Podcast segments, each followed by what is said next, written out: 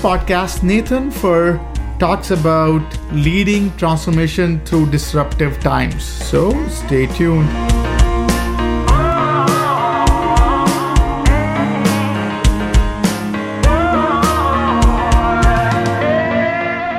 Welcome everyone to Future of Data podcast. Uh, today we have with us Nathan Furr.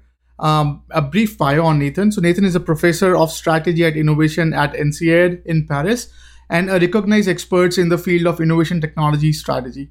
He has multiple books and articles published by outlets such as Harvard Business Review and MIT Sloan uh, Management Review, including his most uh, recent best selling book, The Innovator's Method, published by Harvard Business Review, which won um, multiple awards from the business press he has two forthcoming books from Harvard Business Review press uh, addressing how companies lead transformation and how innovators win support for their ideas. Uh, Professor Furr has worked with leading companies to study and implement innovation strategies, uh, including Google, Amazon, Citi, Deutsche Bank, Philips, Kimberly Clark, Solvay, and others. Professor Furr uh, earned his PhD from Stanford Technological Technology Ventures program at Stanford University. With that, uh, Nathan, welcome to the podcast. Thank you. Thank you for having me. Interesting. So, why don't we go over um, your journey? Like, what brought you to this point, and and uh, what brought you to this um, researching around this wonderful world of transformation and innovation? Like, if you can give us some backstory. Yes. Yeah. So, backstory is um, I believe we live in a world where technology has lowered the barriers for people to participate, to create, and magnify the impact of those creations and their communications. And, and that has created a lot of uncertainty. So that, you know, established companies, individuals are feeling a lot of uncertainty in the world around them. And, and I, my theory is that we need to develop the theories, frameworks, and tools to help us navigate that world of uncertainty because as human beings, uncertainty can paralyze us. But the other side of uncertainty is that there's a lot of possibility. So while on the one hand, we feel like, gosh, the world's changing fast. There's so many new technologies or new companies or new things coming at me, making it uncertain. It's, it, it only feels that way because there are so many opportunities to take advantage of and so many opportunities to create. So all of my work is around this question. How do we navigate uncertainty? And, and the first kind of block of work that I did was on innovation. How do you generate new ideas? That was in a book called The Innovator's DNA. What do you do with those ideas? That's in a book called uh, The Innovator's Method, which you mentioned. Um, and then, you know, lastly, in established companies, how do we create a culture of innovation? And that's in some Harvard Business Review articles and some future work that I'm doing. But as part of that, I also am really curious about, well, you know, one of the things I don't think that is answered well is how do you as an organization or an individual, how do you, how do you make a long leap? You know, so we've got a lot of great innovation frameworks out there like Lean Startup, Design Thinking, Agile, all of which I've written about. But I'm not sure that like Lean Startup or a- Design Thinking is really going to produce the next SpaceX. Mm. And so I got curious about how do we make long leaps, and, and that really what is what led to this most recent book, Leading Transformation, which is where we're really applying these kind of cognitive sciences, these behavioral tools to the innovation and change space. And then uh, you mentioned another book coming out uh, next year called, uh, actually, it is next year, 2019, but this coming summer, uh, called Innovation Capital, which is how do we win the resources and support for innovation. So on the surface, it looks like all the pieces may be disconnected. Uh, Nathan's doing innovation here, he's doing technology strategy here, he's doing, you know, kind of transformation over here, but all of it is uh, I just want to figure out how do we how do we take advantage of the world we live in rather than be afraid of it. Interesting, um, beautiful topic. And and before we jump into the the your journey in transformation and and what what what your findings are, why don't you talk us through your current uh, your your job? Like what what's your day to day look like? Like what how do you spend your day? So I, am a professor of strategy at INSEAD. INSEAD, for those who aren't familiar, is seen as kind of the the, the, the big, uh, you know, kind of number one global business school. So we really emphasize being international. And we have campuses in France, Singapore, Abu Dhabi, and then we are opening learning garages in other geographies um, shortly. You'll you'll hear about. So we really try to understand um, business innovation from from a global perspective. So my I'm a research professor, so my primary job is to do research, and I do research in many different ways. But I'm but I'm always trying to kind of uh, you know get inside of companies, understand what's going on, uh, recognize the patterns, and then share those patterns. And I would say you know about 70% of my time is doing is doing that research and writing it up. So I have you know, about seven articles in Harvard Business Review in the last few years, but also many academic articles that maybe maybe my academic colleagues would care a little bit more about given their specificity. But about 30% of my time is going around giving keynotes, teaching. Um, but I'd say, yeah, my, most of my work is researching and trying to understand why did something happen that way, and then explaining those patterns. Interesting. And now let's let's um, um, dig into the, this area of transformation, right? And and uh, before you like, what is that pivotal moment um, in your journey that you said, okay, I need to write write about this particular topic, and and this is yeah. this is really getting out of hand. So if you can walk us through that. Yeah, that's uh, it's a great way to ask the question, by the way, because it's uh, Vishal. It's really kind of how I got there. Um, so I mentioned to you that I'd done a lot of work on innovation process. So the big kind of first innovation work I did was about what are the behaviors of people who are able to come up with new ideas. And that mm resulted in this book, The Innovator's DNA. And what we really, we unpacked, there are these five core behaviors that, that enhance your creativity and that creativity isn't just something genetic that you're mm born creative or not. It's actually you look at these great innovators, they engage in these behaviors, and the behaviors are associating, putting different things together, questioning the status quo, observing the world around them, being willing to experiment, and then lastly, networking with people different than them for new ideas. And, and when I finished that work, I was like, okay, great. So we've got a handle on how do we get new ideas, but how do we turn those ideas into new businesses. And, and while I was at Stanford, I was really fortunate to be in the right place at the right time. So I got deeply involved in what became known as the lean startup movement. I wrote uh, one of the early books in that movement called Nail It, Then Scale It. And it was, you know, the entrepreneur's guide to mm. creating breakthrough innovation. And I was just trying to make those tools accessible to people. But I was also kind of deeply interested in the design thinking movement, which was really taking off at Stanford then as well. And as I as I started to wrestle with like, gosh, these are similar, and then I looked over in computer science, and I could see they were rejecting you know old waterfall methodologies in favor of agile development, and and I could see you know the business model innovation kind of movement taking off. I said, is it possible? Why are all these frameworks popping up at the exact same time? And um, and and my hypothesis is that that they were all they're like the proverb of the blind people feeling different parts of the elephant. That they're all attempts to describe the innovate different aspects of the innovation process. So then what I did is hmm.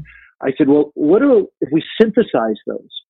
What does that tell us in common about the innovation process? Number one, and number two, these tools are being used eh, eh, often by startups, but can big companies use them? And what can we learn from big companies who have adopted these practices about how to use them in a corporate setting? And that resulted in the innovators, in the, in the innovators method. And from there, so it was about the process of turning your ideas into something real. From there, I, I kind of had a couple threads I wanted to go on. One was I knew you needed to create a cultural context for innovation to happen in established companies. And I wrote a few articles about that, but that'll probably be a a, a separate book. But as I but as I hinted at my earlier comments, I really as I saw entrepreneurs using lean startup, as I saw big companies using it, as I saw them doing design thinking, at the same time, you know, I was getting to interview like Elon Musk and Jeff Bezos, and and I, I was really kind of struck by Elon Musk, and I was kind of, you know, I was saying, is lean startup really going to get us to those mm. those next big leaps? And that's when I ran into my co-author on leading transformation, and he told me a story. If it's okay, I'd love to share the story with you. That really sh- kind of shocked me. Is it, is it cool if I share the story? Yeah. Yes, let's go. Okay.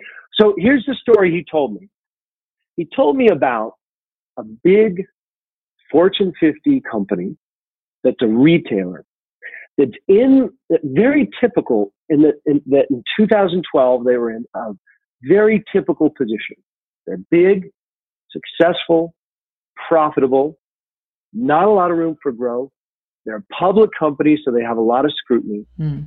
It was like a perfect storm for the kind of company that you'd say, oh, they're going to talk about innovation. They're going to talk about doing something new, but nothing's going to change because they have all those they have all those pressures. You know, it's hard to change if you're being successful. It's mm-hmm. hard to change if you're kind of at the top of the game. It's hard to change if you're public and you've got all that scrutiny of shareholders looking at everything you're doing. So that's in 2012. Fast forward to today, and they have put, they have helped to put the first store in space on the International Space Station. They have robots in stores taking inventory. They're building exosuits, external robotic skeletons that help workers to, you know, lift heavier objects and do it safely. They built with partners one of the first augmented reality phones and sold it in a do-it-yourself retail store for $500 and sold out in three and a half days. They built some of the the only uh, 3D imaging and printing services that have actually been profitable and valuable I mean, they really did some radical and transformational things. The company went from being off the map in terms of innovation to being, you know, having a massive reputation for innovation, which is, you know, has a, a lot of value. I can't share the exact numbers with uh, publicly, but there's a lot of monetary value. There's a lot of you know, recruitment value in that. So something pretty radical happened inside this company, and and and so that's when you know I was like, okay, this might have mm. something in there about how do we make these long leaps. And then as I my co-authors and I started to move forward, we began to apply the same tools in other contexts, and and we began to say, wow, there's really something here. Now we had planned, being you know the academic that I am, I had planned I'm going to launch a you know 20 year research agenda to prove uh, mm. everything and dot every I and dot every T. And what we came to realize is no, we need to kind of tell this story, get these tools out there, and get others contributing to the development of this this approach rather than kind of hold it in our box for 20 years and then kind of you know tell people when the cake is fully baked. So we wanted so the book is really about kind of telling the tools we used in this big retailer, but also not just, you know, the company was Lowe's, not just Lowe's, but mm-hmm. also, you know, we used them with partners, with Google, with, you know, a, a Pepsi, with a bunch of other companies, um, some of which we have to still keep unnamed, and seeing some pretty, pretty remarkable stuff happen. We'll resume after a short break. This part of the podcast is brought to you by First Friday Fair, fastest AI powered way to find your next opportunity. Check out the website firstfridayfair.tao.ai and find your next dream job. Let's get back to the podcast. Interesting. Thank you for sharing that. Very, really useful. And I think one thing that that, that we see a lot um, that I'm sure you have a better vantage point on is some of the companies are like 100, 200 years old.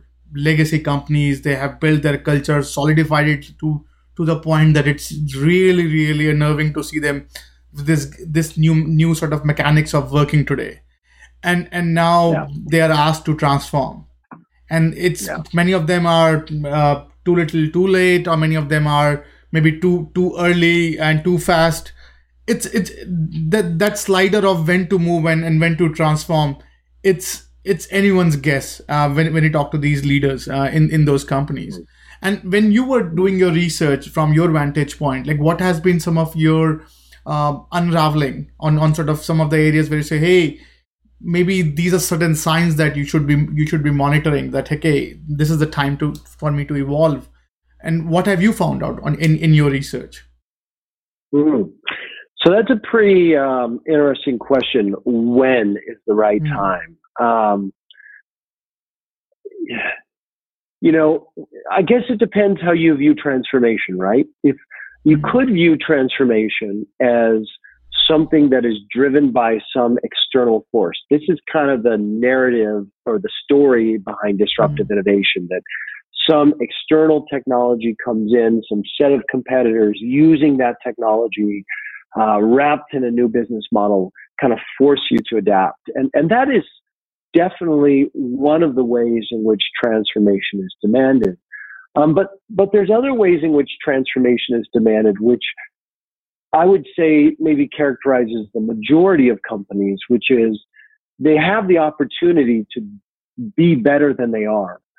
Um, so, for example, like for example, at INSEAD, I, I teach, I created and teach the flagship course on leading digital transformation. So, not I'm not talking about the book here. I'm just talking about digital transformation. One of the kind of things that I sometimes have to do for my participants is help them see that yes, there are a, there's a subset of companies for which digital transformation means kind of this, you know, disruptive, exiting the old business, entering a new business kind of thing. But for the vast majority of customers, digital transformation is about how do I use digital tools to serve my customers better mm. uh, than I did in the past. And, and, and that, of course, can mean you're going to cross internal organizational boundaries and you need to rethink about the way you use technology. But but one of the great examples of this, you know, one of the case studies we have is how Aeroflot went from being one of the worst airlines in the world mm. to being one of the best airlines in the world in terms of their efficiency, in terms of how customers feel about them, winning tons of, you know, customer awards. And it was all about digital transformation, but that digital transformation was just using data, using digital tools uh, to do what they already do, which is mm-hmm. fly people from point A to point B, but do it far better using a set of digital tools. And, and then they could use that, you know, they created this back end architecture that allowed them to automate how they gather data from all of their equipment and their staff that allowed them to do some pretty, to be honest with you, kind of simple things on the front end, you know, mobile applications, tablets for flight crews that have all the data about the passengers and, and other flights, you know, di- everything for the pilot done electronically. I mean, this isn't like magical stuff. It's not like they, you know, kind of reinvented something, you know, new to the world, but, but that allowed them to do that core customer job so much better than they had in the past. And so to me, when I, now I want to bring it out of the digital transformation piece I was talking about to transformation more generally to me, transformation is about breaking through the status quo that you're living in as an individual or a company to see what else could be possible for you and get there. Now, for this big hardware retailer, the story I told you, this was for them, it was about realizing how they could use a bunch of technologies that were available. And you might think it's a story about using technology, but it's not mm. that at hmm. all. What it was really about is their fundamental shift in mindset from what we do is we sell paint and nails and, and hammers. From that to, you know what we do? We help people envision what they could, what their homes could be. And so that means we do all kinds of other stuff. And this is something the automobile companies, you know, when you talk to the big automobile companies, they've gone through a pretty fundamental, many of them have gone through a fundamental change in identity from what we do is we make cars to we're actually, what we do is we do mobility. And when you see it that way, you see, oh, we could do all these other things. And so, and, and likewise, when we worked with Pepsi, when my co-author worked with Pepsi, there was no technology involved there at mm. all there's no robots, no exosuits, none of that.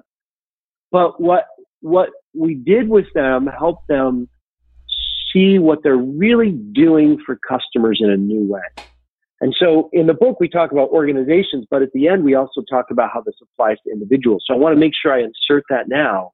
Hmm. I would say everything we talk in the book is also about for me, for you, for every one of us to see beyond the status quo of our lives as they are right now to ask, gosh, what are the other possible futures out there and how do I get there?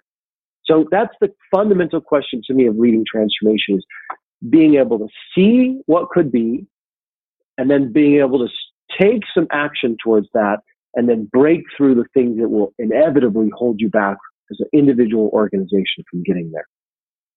Interesting. Very good. And I think one thing that, that I want your perspective on. So um, I, I, I remember talking to a bunch of uh, BlackBerry's uh, product managers during its sort of um, down spiral, and, and also one one of the other store that went bankrupt, um, talking to their product managers, and they were all they were all sort of telling me a different story. They say, "Hey, Vishal, we were hitting all our numbers, like so." And right now, many of these businesses are very data centric business, right? So they are relying on data for understanding what what's going on, what are said sentiments, but the market landscape is itself shifting, right? and they're relying on their insights and their capabilities and their infra- sort of infrastructure that will help them to learn. Now, this is almost the outcry for many of the businesses out there today, right? So they are just sliding through it, and, and that's why we realize that uh, at least the data is not telling them, telling them the real story. In fact, one of the uh, another interesting uh, experience that I had was an apparel manufacturer said, "Vishal, you know what? I don't believe in my data. I go out and see how people actually experience these products. And he, they were he's, he's into shoemaking and say I actually observe kids in playing uh, fields to see how they are actually using my product, how actually they are giving experience with that, right? So, to, but that's a very radical idea, right? From from transformational perspective, it's not a uh, very incremental in its nature. So, what are some of your thoughts on what are some of the some of the early signs that should alarm me that I need to transform or it's it's going to be too late? Like, ha- have you given any much thought into in, into that area? We'll resume after a short break. This part of the podcast is brought to you by First Friday Fair, fastest AI powered way to find your next opportunity. Check out the website firstfridayfair.tao.ai and find your next dream job. Let's get back to the podcast. Hmm. So, I mean, so by the way, it's funny that you mentioned this story about the data won't give you the story because story is one of the fundamental principles we talk about. I mean, data is uh, is wonderful and it's powerful, but my guess is very few people, um, you know, sit down on the weekend mm. uh, and on their couch to read through a stack of data, or mm. that they really go to work fundamentally because of the data. We, we do things because we believe in them. We believe that there's something there, that there's some value that we add, or there's, or there's something else we're, other purpose we're living our life for. And then we go to work to, to serve that purpose. And so, you know, you ask about, you know, how, how do we know if it's too late to transform? I, I mean, gosh, I mean, I, I yeah, there absolutely are businesses that, that, that get get kind of late in the game. But I, I guess what I would say is, I, I think we always want to be in this world that's changing very fast, asking ourselves mm. the question, what direction do we want to go? What direction should we be mm. going? And, and the whole idea behind leading transformation was that, yeah, there's a lot of work out there on transformation. There's a lot of work out there on change. There's a lot of mm. work out there on innovation, all of which is, it's great work, you know. But at the end of the day, it is always the same human obstacles that hold us back from making change. It's mm-hmm. the inability to see that we need to change mm-hmm. or, or, what the changes could be. So we, you know, we'll, we'll bucket that into incremental thinking. It's the habits and routines that reinforce the way we do things today. And it's third, the fear of the unknown. Mm-hmm. And so all we were trying to do, so, um, you know, my co-author and I come out of, uh, my co-author comes out of a behavioral science background. I mm-hmm. come out of an organization theory and social psychology background. My third co-author is an applied neuroscientist. What we said is, gosh, what if we could take all these decades of cognitive science and apply it to the innovation and change process? What, Mm. What kind of tools would we learn we could apply?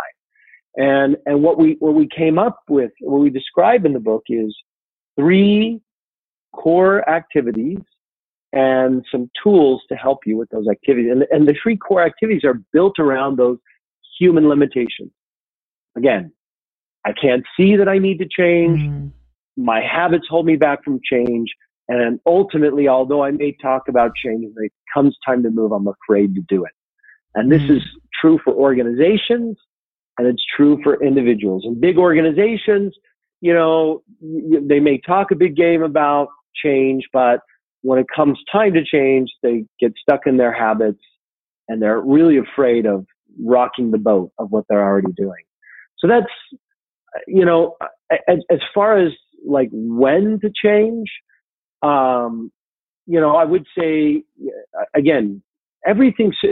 The problem is because I'm a, a professor, I know context matters so much, and Mm. so I, I'm anxious to give you like a hard and fast rule. But I will say, you know, if the change is being driven by some external technology transformation, there is always some timing element to be aware of. And while the Clay Christensen disruptive innovation story is that firms move too late, there's another side of that coin, which is sometimes Mm. firms move too early. And so where what I'm talking about in my work around transformation, it's it's less about the technology, it's more about what do we really do for customers. And Mm. if that is your compass, you're more likely Mm. you're more likely to succeed. So anyway. Interesting. So, um, on storytelling, I, I was reading in, in in your book that um, you put a lot of emphasis on comic using a comic um, books to share transformation stories. What what's that? What, like it's it's it's brilliant, by the way. But what what brought you to, to that? Yeah. Okay. So it's true. By the way, I, you know, I told this story, this before and after. You know, this company made this radical change, and you say, well, how did they make this radical change? Well, Hmm. some kind of unusual sounding things happened inside that company. So what we did is we took, uh, my co-author took all the data they had about customer trends, technology trends, and they gave it to a panel of science fiction writers. And they then have those science fiction, I know it sounds crazy, uh, those panel of science fiction writers write stories about what the future could look like in five, ten years Mm. for the company. Then we synthesize those stories into a single narrative. We then captured that narrative in a comic book, and like a graphic novel comic book, and gave that to the senior executives, including the CEO, who the CEO at the time was an accountant by training. We don't normally think of the accountants as being the ones who will be Mm. the most friendly to getting a comic book in a senior executive meeting. It was definitely a, a frightening moment. And then we um, did a bunch of other things, the most visible of which was we used applied neuroscience to, um, you know, we literally put high resolution EEG headsets on the heads of customers and executives to help guide us about where they were getting stuck on the story as we started to prototype where they were getting stuck on the prototypes. And, and when I tell the story that way, it seems like, whoa, cool story, Nathan. But I don't see how science fiction, comic books, and neuroscience Mm. is something I could use. But if I can, if I can go under the hood of what's going on there, you'll actually could see how this is extremely relevant. So remember I talked about the three, again, if you go talk to the behavioral economists about what are all the Mm. ways in which our actions and decision making get misshaped, you could get a list of a thousand biases almost. Mm. What we do is we bucket those into three categories that affect transformation. Again, getting stuck in the status quo, habits and routines, habits slash routines, and number three, fear of the unknown. And what we do is we just we develop we we redevelop some old tools uh, and we develop some new tools to address those three things. And the first thing people wrestle with is they get stuck in the status quo. They have a hard time seeing what else is Mm. possible, and then believe and then believing they could change it. And so what we all that science fiction and stories and comic books, all that was about is this idea that our oldest tool as human beings is stories. Stories Mm. about heroes who who do something great and change the world. I mean, that's what you'll sit down on the weekend on your couch to read.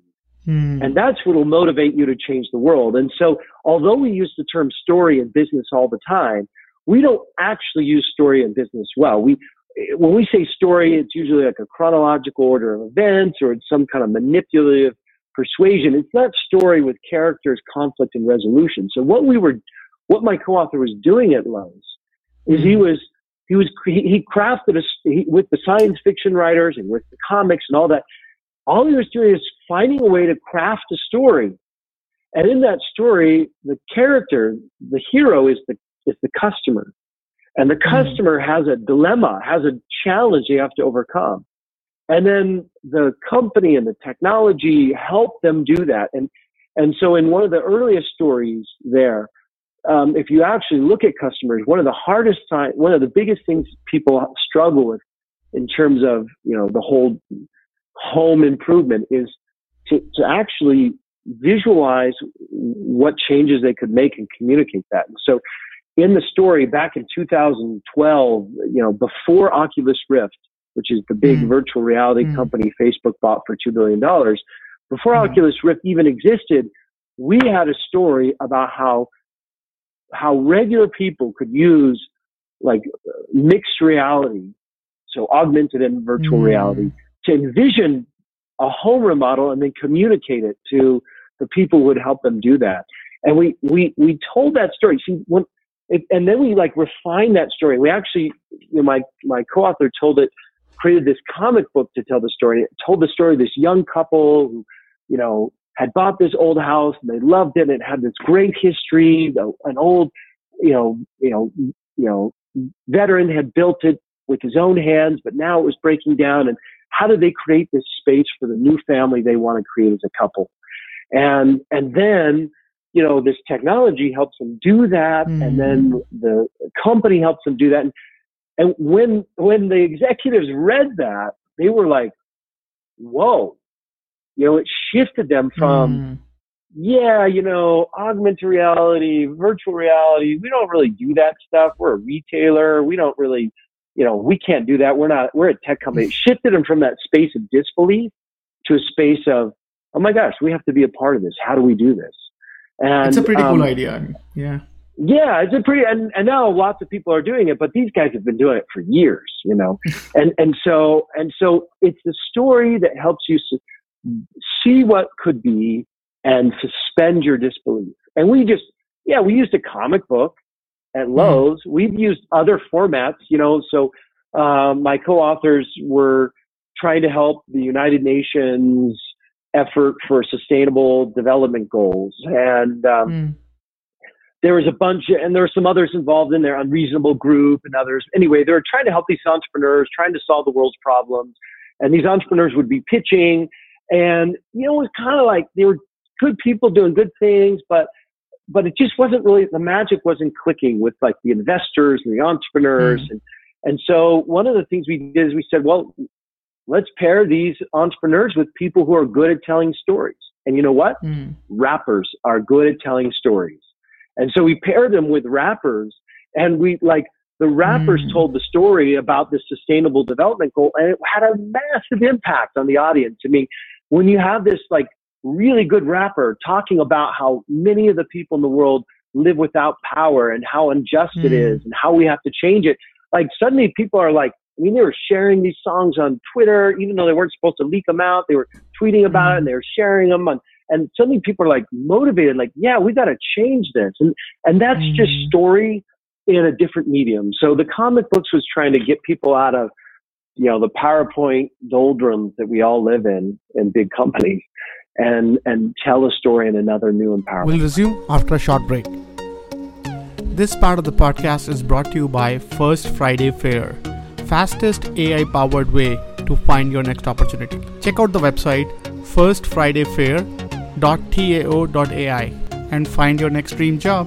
Let's get back to the podcast interesting no i think that's that's a brilliant idea so um, now let's talk about leading transformation right? Let's from the from the leadership vantage point. From your perspective uh, from your vantage point who where should it start?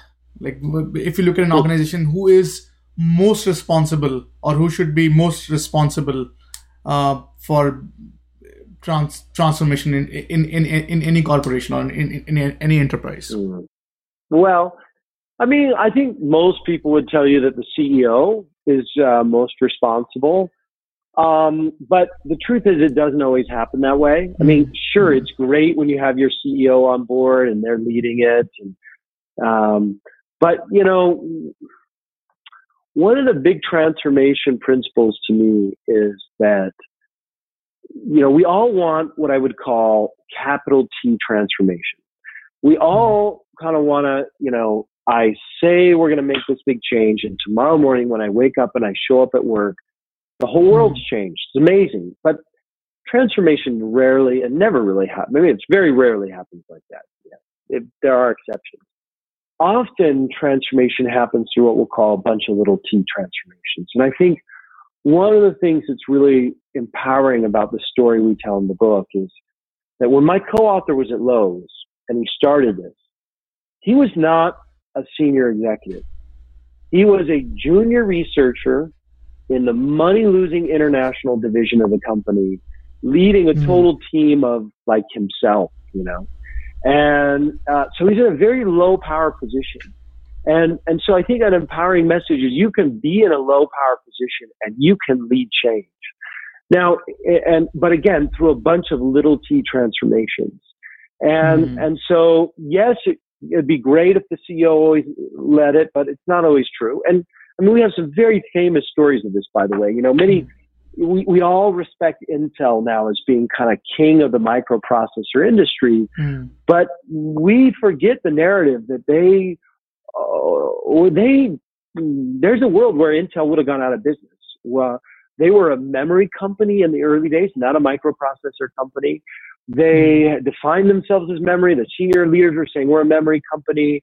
Um, but they had this simple rule inside the organization that the middle of the organization leveraged, which was you allocate space in the fab based on profit per wafer. And what happened is these these uh, these customers started coming to them and saying, "Could you mm-hmm. combine these different functions into one chip?" So it was like a proto prototype um, microprocessor. And they'd be like, yeah, we could do that, but it'll cost you a bunch of money. And, and the customers were like, great, do it.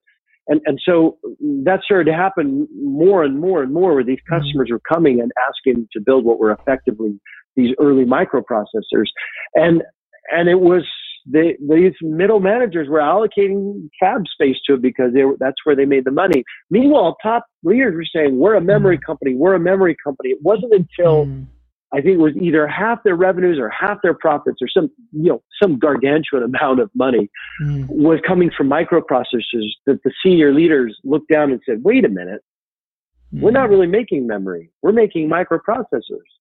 And then they changed their story and it's like, well, we're a microprocessor company now. They reallocated that direction. But I mean, that's a transformation that happened from within. And, and I think, you know, I think a lot of transformation you know, comes from bottom up. And, and, and in, in my world, by the way, as a strategy professor, we very clearly acknowledge what we call top down and mm. bottom up or emergent mm. innovation and strategy. It can come from both places. And, and in our book, Leading Transformation, it's, we've written it so that either audience can take care, a handle on it, but really, I think mostly we've written it for, for you know, people like me who are you know, I'm not the dean of INSEAD. You know, I'm not the, you know, that's the equivalent of the CEO of INSEAD. I'm, I'm a mm-hmm. professor and I believe I can lead just as much transformation as, as the dean can.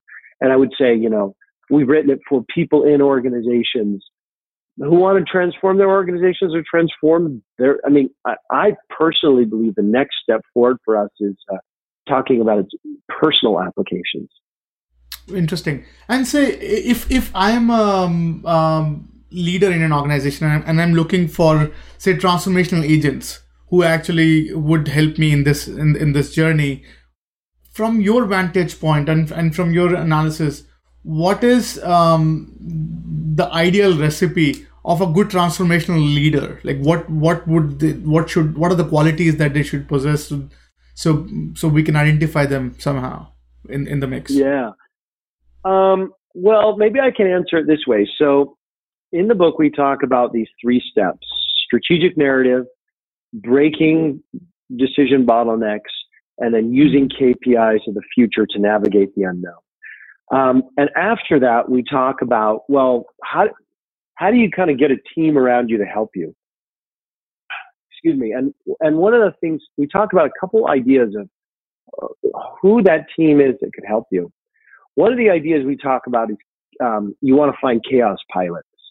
So mm-hmm. chaos pilots are people who are capable of navigating the uncertainty in the world uh, uh, that's involved in transformation and um, that, that, that they're capable of kind of structuring that because a lot of people will be like yeah i want to be involved in new things but then they like they really need you to lay out the, mm. the, the map for you so we talk about what are the characteristics of chaos pilots and they're people who are com- comfortable in ambiguity they're mm. capable of structuring that ambiguity they're mm. willing to take steps forward proactively on their own. And they're often, you know, willing to be naysayers of kind of dominant uh, corporate paradigms. So they'll like, you know, I think this is critical and we need to do this anyway, even though those around mm. me are hmm. saying, oh, don't stick your head up. That'll mm. hurt hmm. your career or something like that. So we, we kind of go through in the chaos pilot section, who, what are some of these characteristics of people and, and where to look for them.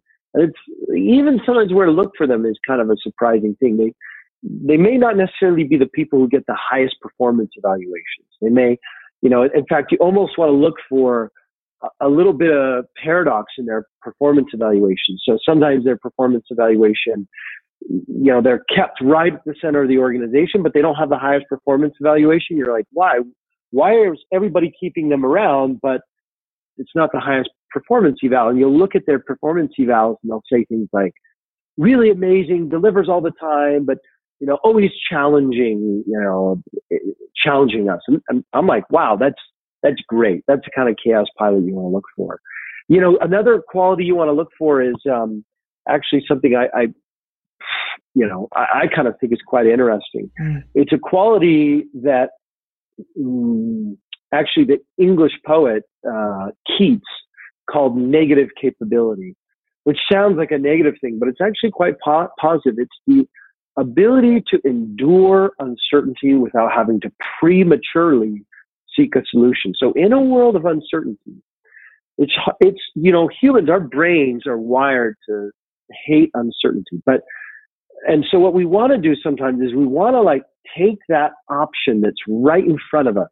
right away or close it down and have a conclusion because that that conclusion makes us feel more at ease. Like, oh, there's, it, you know, I figured it out. Mm-hmm. But but the people who are really good at creating the future are are actually able to endure the fact that I don't have a resolution quite yet, and I may not know mm. exactly where I'm going with this, but I'm going to follow the trail a bit longer before I have to shut it down prematurely. And so that's you know you know, maybe if I were to rename it for today, I would call it uncertainty capability. But it's mm-hmm. that ability to kind of inter, in, you know, entertain without having to like finish it today. And, and that's another quality I would look for to kind of be, have somebody on your team. Interesting. No, I think, uh, uh, thank you so much for sharing that. Now we're at the tail end of the conversation and I want to spend a few minutes on your journey. Uh, so, hmm. uh, and we ask all of our guests to share uh, if we if we ask you to attribute three qualities that has really helped you be what you are today what would those three qualities be? Like what would you what would you attribute yourself like three qualities to? Huh. Pretty fascinating. Um one so number one i i like everybody else take great comfort in following rules and following the path that others have set out before me, but I always challenge it and question it. So I, so I just want to acknowledge, you know, so what I would say number one is um, challenge the fundamental assumptions and rules of the game you play. And all I'm mm-hmm. trying to do with my preface was acknowledge that that's not an easy thing to do. That mm-hmm. I personally even though I challenge that, I struggle. So, for example, as a professor, this may surprise you, I am not rewarded for uh, let me say, I'm rarely rewarded for doing the kind of work I do that has an impact on practice. So all the HBR articles, the books from Harvard Business Review Press, mm. many, most universities would prefer that all I did was publish the academic publications. Mm. But I feel like I fundamentally like have to say answer questions that are critical to managers, to leaders, to individuals, and I have to share that message. And so I've broken the rules of my profession. And that's not always an easy thing to do. I mean, that comes with mm-hmm. punishments mm-hmm. and rewards. But at the mm-hmm. core, I believe in challenging the fundamental rules and assumptions by which we by by which we live. And I would say, you know, mm-hmm. my favorite rules to break are the ones that we take for granted the most about the way you have to do things. And so I always, I, love un, like saying, gosh, is that the only way to do it? Could you do it another mm. way? Even sometimes little simple rules about how to do things. So number one, I always want to challenge the taken for granted rules and assumptions. I, I would say number one, mm. that's, you know, mm. number two, I would say, um, being really, I mean, see, I feel like passion is an overused term. Mm. And so it's not so much passionate about something, it's about being, I would almost say, earnest in mm. what you're going after. So find something you care about that and and be earnest in chasing it. Do that thing for the thing. So I want to answer the question of how do we manage uncertainty and I will go down different paths to find it and I will you know, and I'll, and I'll, you know, so, so there's a, there's a, there's a real desire to know. So I would say be earnest and do the thing because it's a thing worth doing well. And hmm. sometimes mm. I do, I have to do dumb things in my mm. career. Every career, every job has mm. dumb things you have to do. Do it well because it, because, and, and enjoy the doing of it and not be so obsessed about what the end would be. And the third quality I would say is persist. You know, persist. Mm-hmm.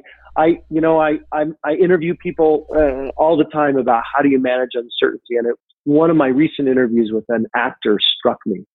He said, "You know what? For every job I get, I probably threw out a hundred different feelers, whether that be, you know, he sends out his packet or he does an audition or whatever. And, and that just struck me. I mean, how many of us would try two times, get nothing, and be like, oh, I must not do this? The guy mm. is hmm. so persistent, and you know what? I'm persistent too. I mm. I keep working. So, uh, you know, again, I, I would say break rules, be earnest, and be persistent. Beautiful. And um, thank you so much for sharing that. It's it's it's it's, it's a treat. And now let's let's talk about. Um, we ask all of our guests to share their favorite reads. Um, so, do you have some favorite read that you could share with our listeners and viewers? Yeah.